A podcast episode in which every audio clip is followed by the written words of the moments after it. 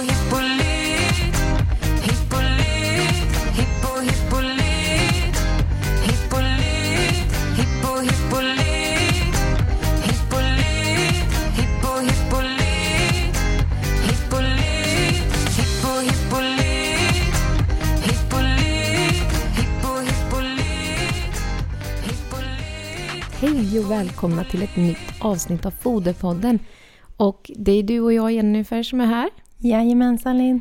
Idag så ska vi prata om vitaminer och vad de spelar för roll för hästen. Eh, och vitaminbehovet beror ju på en hel del olika faktorer och det kan vara ålder, det kan vara träning, digivning och dräktighet såklart och sen även tillväxt. Ehm, och underskott av vitaminer kan ju resultera i att hästen får bristsjukdomar och de här kan alltså vara så illa så att det leder till en dödlighet hos hästen. Så att ehm, det är jätteviktigt att vi täcker hästens behov av vitaminer. Vi har pratat om mineraler tidigare och de delade vi in i makro och mikromineraler. Och när det kommer till vitaminer så delar vi in dem på ett lite annorlunda sätt. Har du lust att redogöra för det Jennifer? Självklart. Vi har vattenlösliga och fettlösliga vitaminer.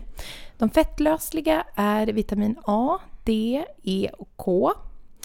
Eh, och de kan hästen lagra väldigt bra i kroppen. eh, och vitamin K där till exempel kan ju hästen producera till, tillräcklig mängd själv i grovtarmen eh, och behöver egentligen inte tillföras då via, via fodret. Tittar man på vattenlösliga grupperna, eller vattenlösliga mineral, eller vitaminerna, förlåt, eh, så pratar vi vitamin B och C. Och båda de här producerar hästen också själv väldigt bra i grovtarmen om de har br- bra miljö här i grovtarmen eh, och behöver då inte tillsättas via foder till skillnad från de andra vitaminerna. Det kan man ju se till exempel om en häst har en väldigt störd tarmflora. Eh, att det kan finnas risk för att det blir brister mellan en frisk häst som har en bra och fungerande grovtarm. Eh, så är det inga problem. Mm, Bör till, tillverka tillräckligt själva ja. Mm.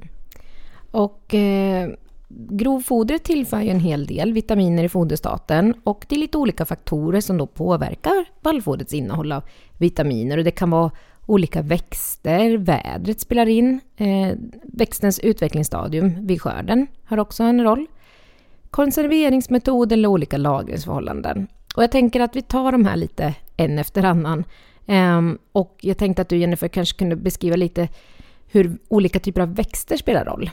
Ja, växtarten spelar lite roll. Eh, framförallt förhållandet mellan bladen och stammen hos en växtart. Eh, för att i bladen på växten så finns det mer vitaminer än stammen. Så eh, till exempel gräsarter som har lite mer blad i sig har ofta lite högre vitaminhalt. Och till exempel baljväxter som har lite mer blad har då ofta lite högre vitaminhalt. Kanske skulle nämna något exempel på baljväxt, tänker jag, ifall man inte känner att man är väl sorterad i vad en baljväxt kan vara för något. Baljväxter är ju till exempel ärtor. Är en, är en baljväxt. Nu är det kanske inte jättevanligt att man utfodrar hästar med ärtor, men det finns ju andra baljväxter som hästar... Ja, lucern är ju en baljväxt. Det är ju till exempel lucern, absolut. Ehm, och eh, sen har vi vädret som spelar in. Ja, det spelar också roll, absolut. Ehm, det man har sett är ju att eh, vitaminhalten är som högst under milda och fuktiga klimatförhållanden. Ehm, så vädret spelar också roll. Ehm, sen är ju utvecklingsstadiumet. För man har ju sett att vitaminhalten varierar beroende på hur gammal växten är helt enkelt. Mm. Är, och man kan säga att i, början av en växt utvecklingsstadium som är generellt sett lite mer spröda i strukturen. Och sen så blir det en, vad ska man säga, mer fiber eh, eller vad säger man? Det blir mer, jag höll på att säga stammigt, men vad ska man säga?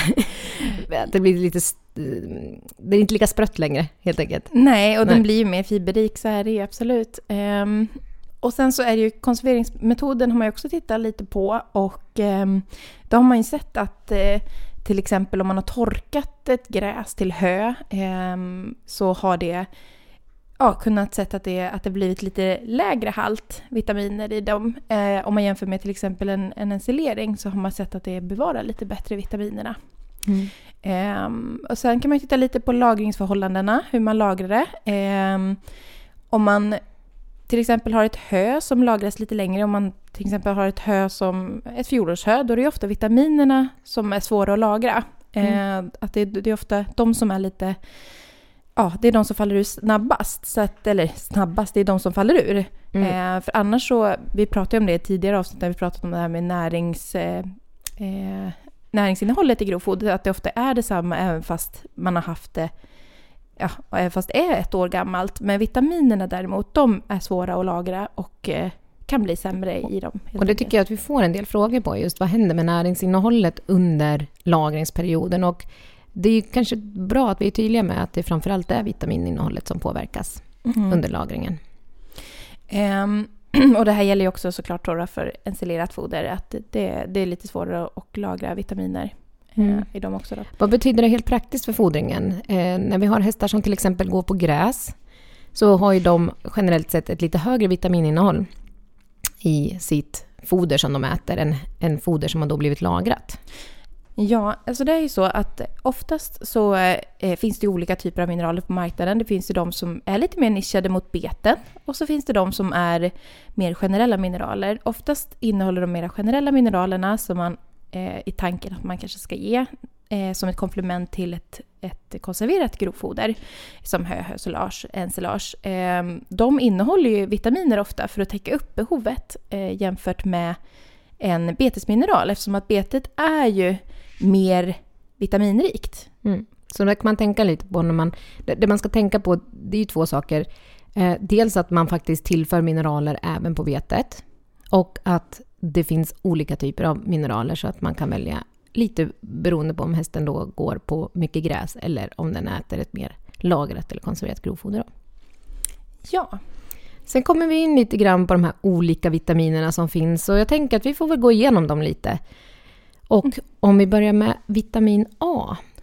ja ehm, vanligast är ju ehm, betakaroten då som görs om i kroppen till vitamin A. Det är, det är ett förstadium kan man säga till eh, vitamin A. Ehm, och eh, det är väl ofta den som hästarna använder för att göra om till vitamin A. Vad har vitamin A för betydelse för hästen då i kroppen? Eh, viktig för mörkerseendet, eh, Eh, men också för tillväxten, fertiliteten, ämnesomsättningen. Den är involverad i väldigt många olika funktioner i kroppen och den kan också verka som en antioxidant mot fria radikaler tillsammans med vitamin E. Eh, och är viktig för immunförsvaret. Så att eh, vitamin A är en väldigt viktig mineral, som, eller vitamin som hästen behöver. Ja, för annars, annars kan det leda till att den får brist. Eh, och brist på vitamin A kan leda till till exempel nattblindhet just eftersom att den är involverad i mörkerseendet. Eh, det kan också leda, leda till reproduktion, eh, reproduktionsstörningar eh, hos ston, att de får sämre fertilitet, eh, de kan abortera, eh, de kan få skador på livmodern eller dödfödda eh, föl. Och eh, några andra bristsymptom hos kanske inte eh, ston just är till exempel aptitlöshet. Eh, de har risk för eh, större problem med infektion, infektioner som att de får nedsatt immunförsvar. Eh, men också andra, Mm. andra problem har man ju sett då. Och risken för att överutfodra eh, eller överdosera vitamin A är ju låg, men man, om man överutfodrar så kan ju även det ge då toxiska effekter. Eh, och det kan orsaka benskörhet eller skelettsjukdomar och missbildningar hos fostret. Så att här gäller det att lägga sig på en nivå som är lagom mycket eh, vitamin A. Mm. Men som sagt, risken är ju ganska låg ändå för att man ska överdosera. Och precis som när vi räknar på mineraler så kan man titta på mm, vad den rekommenderade givan är och hålla sig, håller man sig inom det eh, intervallet så är det inga, ingen fara.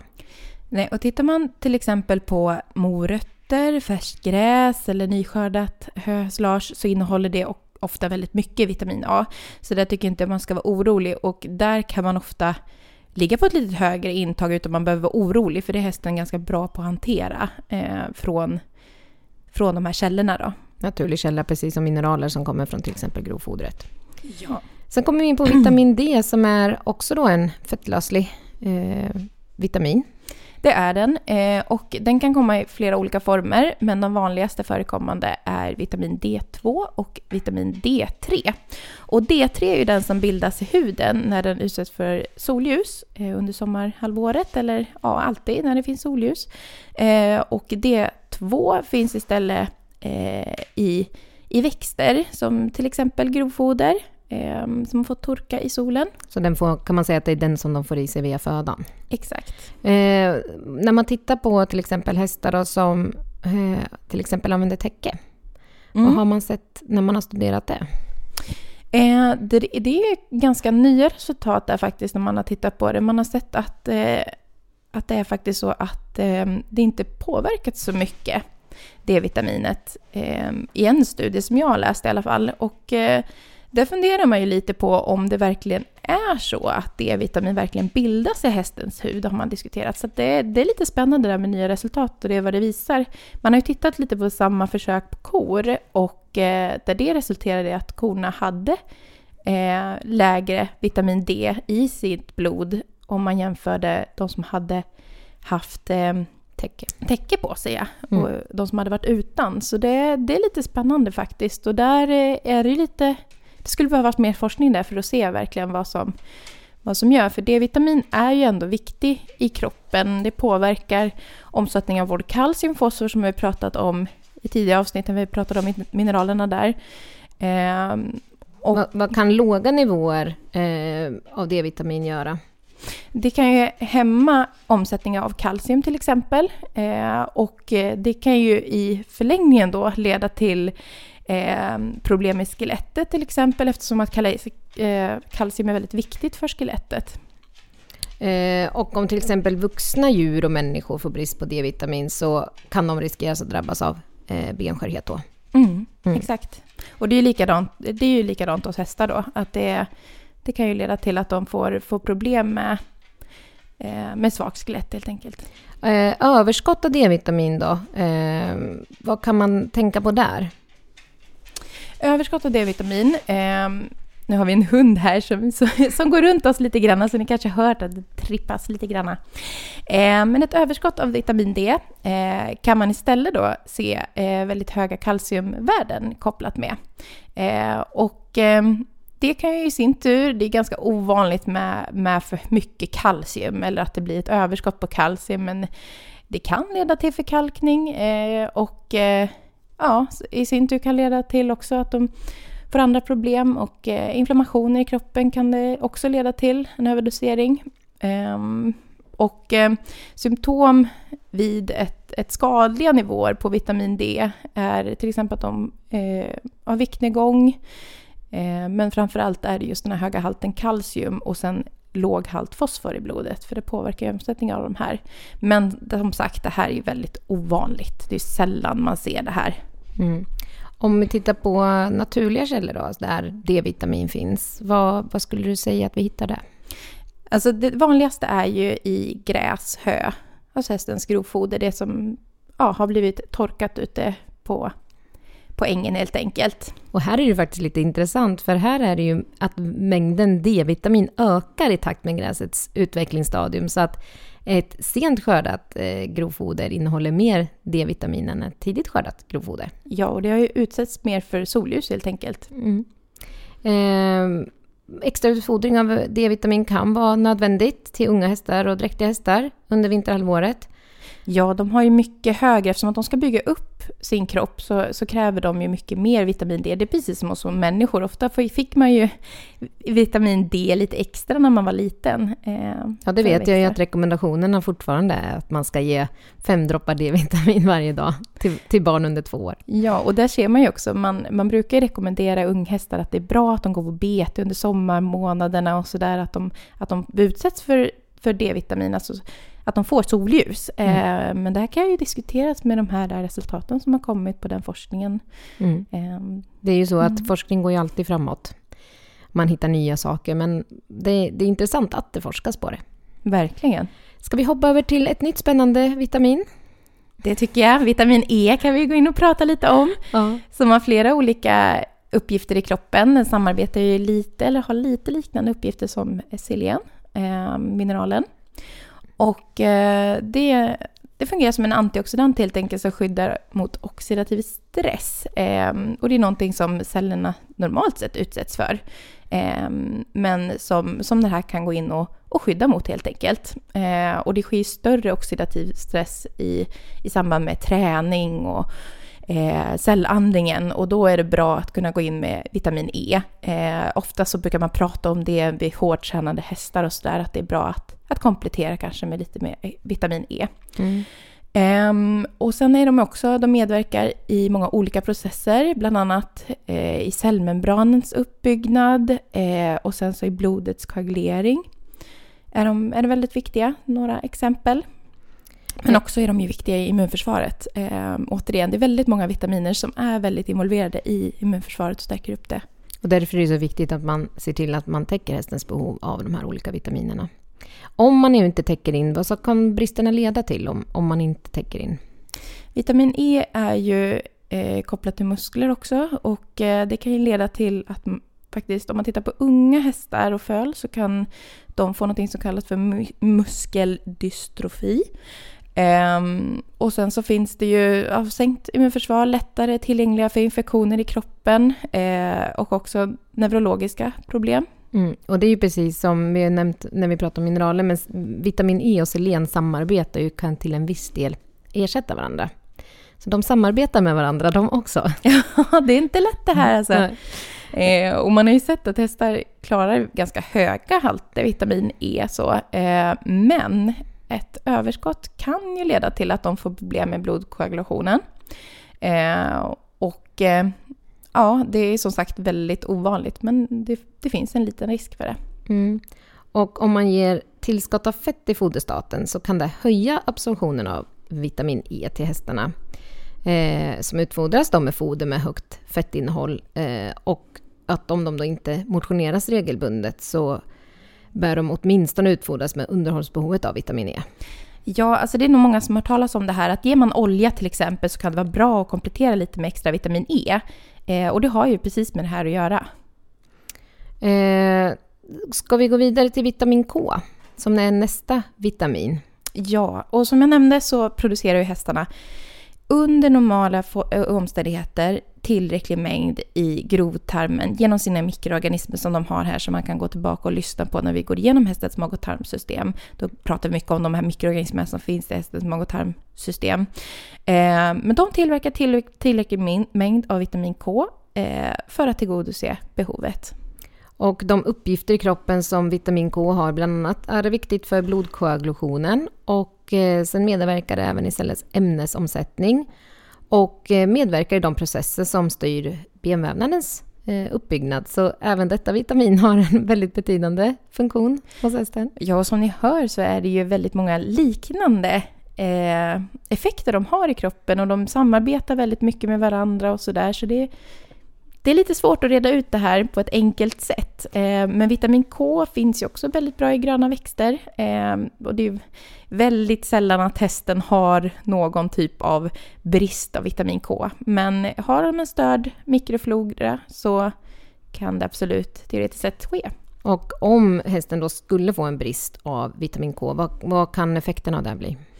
Det är samma sak här med att de, den är ju involverad i koagulationen och det kan ju leda till en förlängd koagulationstid. Eh, så problem med att, liksom, att blodet koagulerar helt enkelt och det i sin tur kan ju lägga till att hästen ja, får lite mera blodförluster. eh, Om det skulle uppstå en om det blödning? skulle ske någonting. Ja. Mm. Vitamin C är ju lite spännande tycker jag, som vi kommer till nu. Ja, vi människor behöver ju vitamin C. Eh, och vi förmänsklar ju lite där hästarna, för eh, hästarna är ju, de producerar ju sitt eget vitamin C, till skillnad från oss människor och flera andra djur som behöver få det via vårt foder, eller vårt, vårt mat ska man ju säga. Ja, vi äter Eh, fortfarande mat. Ja. Ehm, men och man har ju sett faktiskt i studier att hästarna har ju en ganska begränsad möjlighet att kunna ta upp vitamin C från tarmen. Utan de producerar själva vitamin C i grovtarmen. Så att för oss är det viktigt att vi får just vitamin C med kosten, medan för hästarnas del så är det framförallt deras egen produktion av vitamin C som eh, är det som tillför de, den vitaminen till hästen, så att säga. Ja, Mm. och vitamin C hjälper ju till exempel kroppen att ta upp järn. Så där kommer också en koppling mellan vitamin och mineraler. Ehm, och eh, vitamin C hjälper också vitamin E som en antioxidant. Så de har också Och ett samspel med varandra. Ja, de samspelar med varandra också och hjälper till att skydda cellerna mot fria radikaler. Ehm, och ehm, eh, som jag nämnde så under normala förhållanden så behövs inget tillskott av vitamin C till hästar utan de ska ju syntetisera det här själva tillräcklig mängd. Ehm, Det som är positivt är att om man nu skulle ge det så utsöndras det urinen så att ett överskott gör hästen sig av med och det är i- ofarligt att överdosera. Ja, precis. Eh, för vitamin C är ju en vattenlöslig vitamin. Mm. Så därför så, så utsöndras den med urinen. Och eh, till nästa vitamin som också är vattenlösligt. De första vitaminerna vi pratade om var fettlösliga, men vitamin C och vitamin B är vattenlösliga vitaminer och vitamin B är nästa vitamin som vi tänker att vi kanske ska prata lite om. Ja.